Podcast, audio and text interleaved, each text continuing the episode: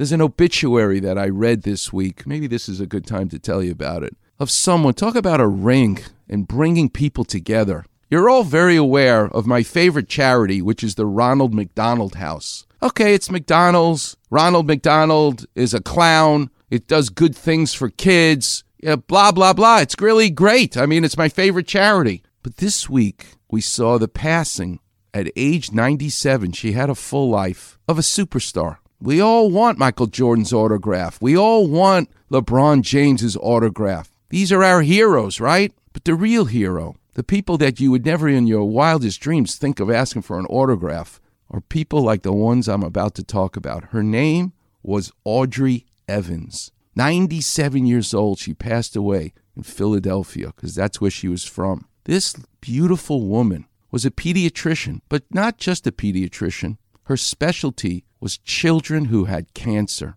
And I'm going back to the 60s and 70s. She's doing something with kids that nobody else is doing. So she's working at the Children's Hospital in Philadelphia. She doesn't know one end of a football from another. She doesn't know that in her town of Philadelphia is a football team called the Philadelphia Eagles. And the tight end for the Philadelphia Eagles from 1965 to 1971 is a guy named Fred Hill, who unfortunately has a daughter who has leukemia. Fred Hill, because of his daughter, starts raising money for leukemia, gets his teammates involved, and gets the owner of the Philadelphia Eagles at the time, Leonard Tose, involved. And they start raising money. Now they have the money, they have no idea what to do with it. Where should they give it? Should they just give it to, you know, a national charity? Nobody will ever see it like they want it to be seen locally. So they come up with a great idea. Let's give it to someone who's doing good work here locally in Philadelphia. So they come up with the idea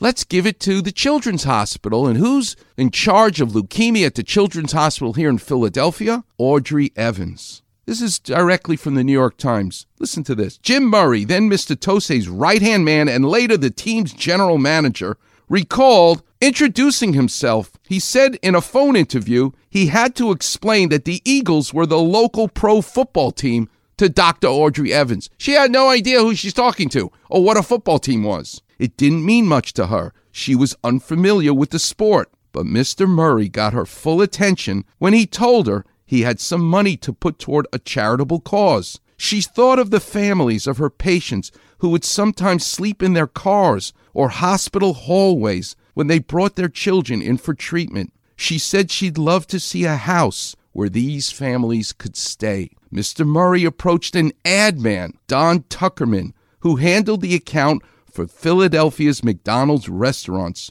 which were promoting Shamrock Shakes at the time, and asked the franchise might donate 25 cents to the cause for each one sold. Instead, McDonald's offered all the proceeds from that promotion with the provision that the Philadelphia House be named after the company's familiar clown character and then took the program national. There's now 380 Ronald McDonald houses all over America and all over the world where parents can stay. But the very first one in 1974 was in Philadelphia because a woman who had no idea what a football was meets the football team and tells them this is what we need. Audrey Evans passed away this week, but what a gift and legacy she's left us. This show that you listen to every Saturday is about the blending of the world that I love of art, of sports, and medicine, surgery. Audrey Evans was a weekend warrior, just like you and me. What an amazing person. May she rest in peace. Coming up next, let's get into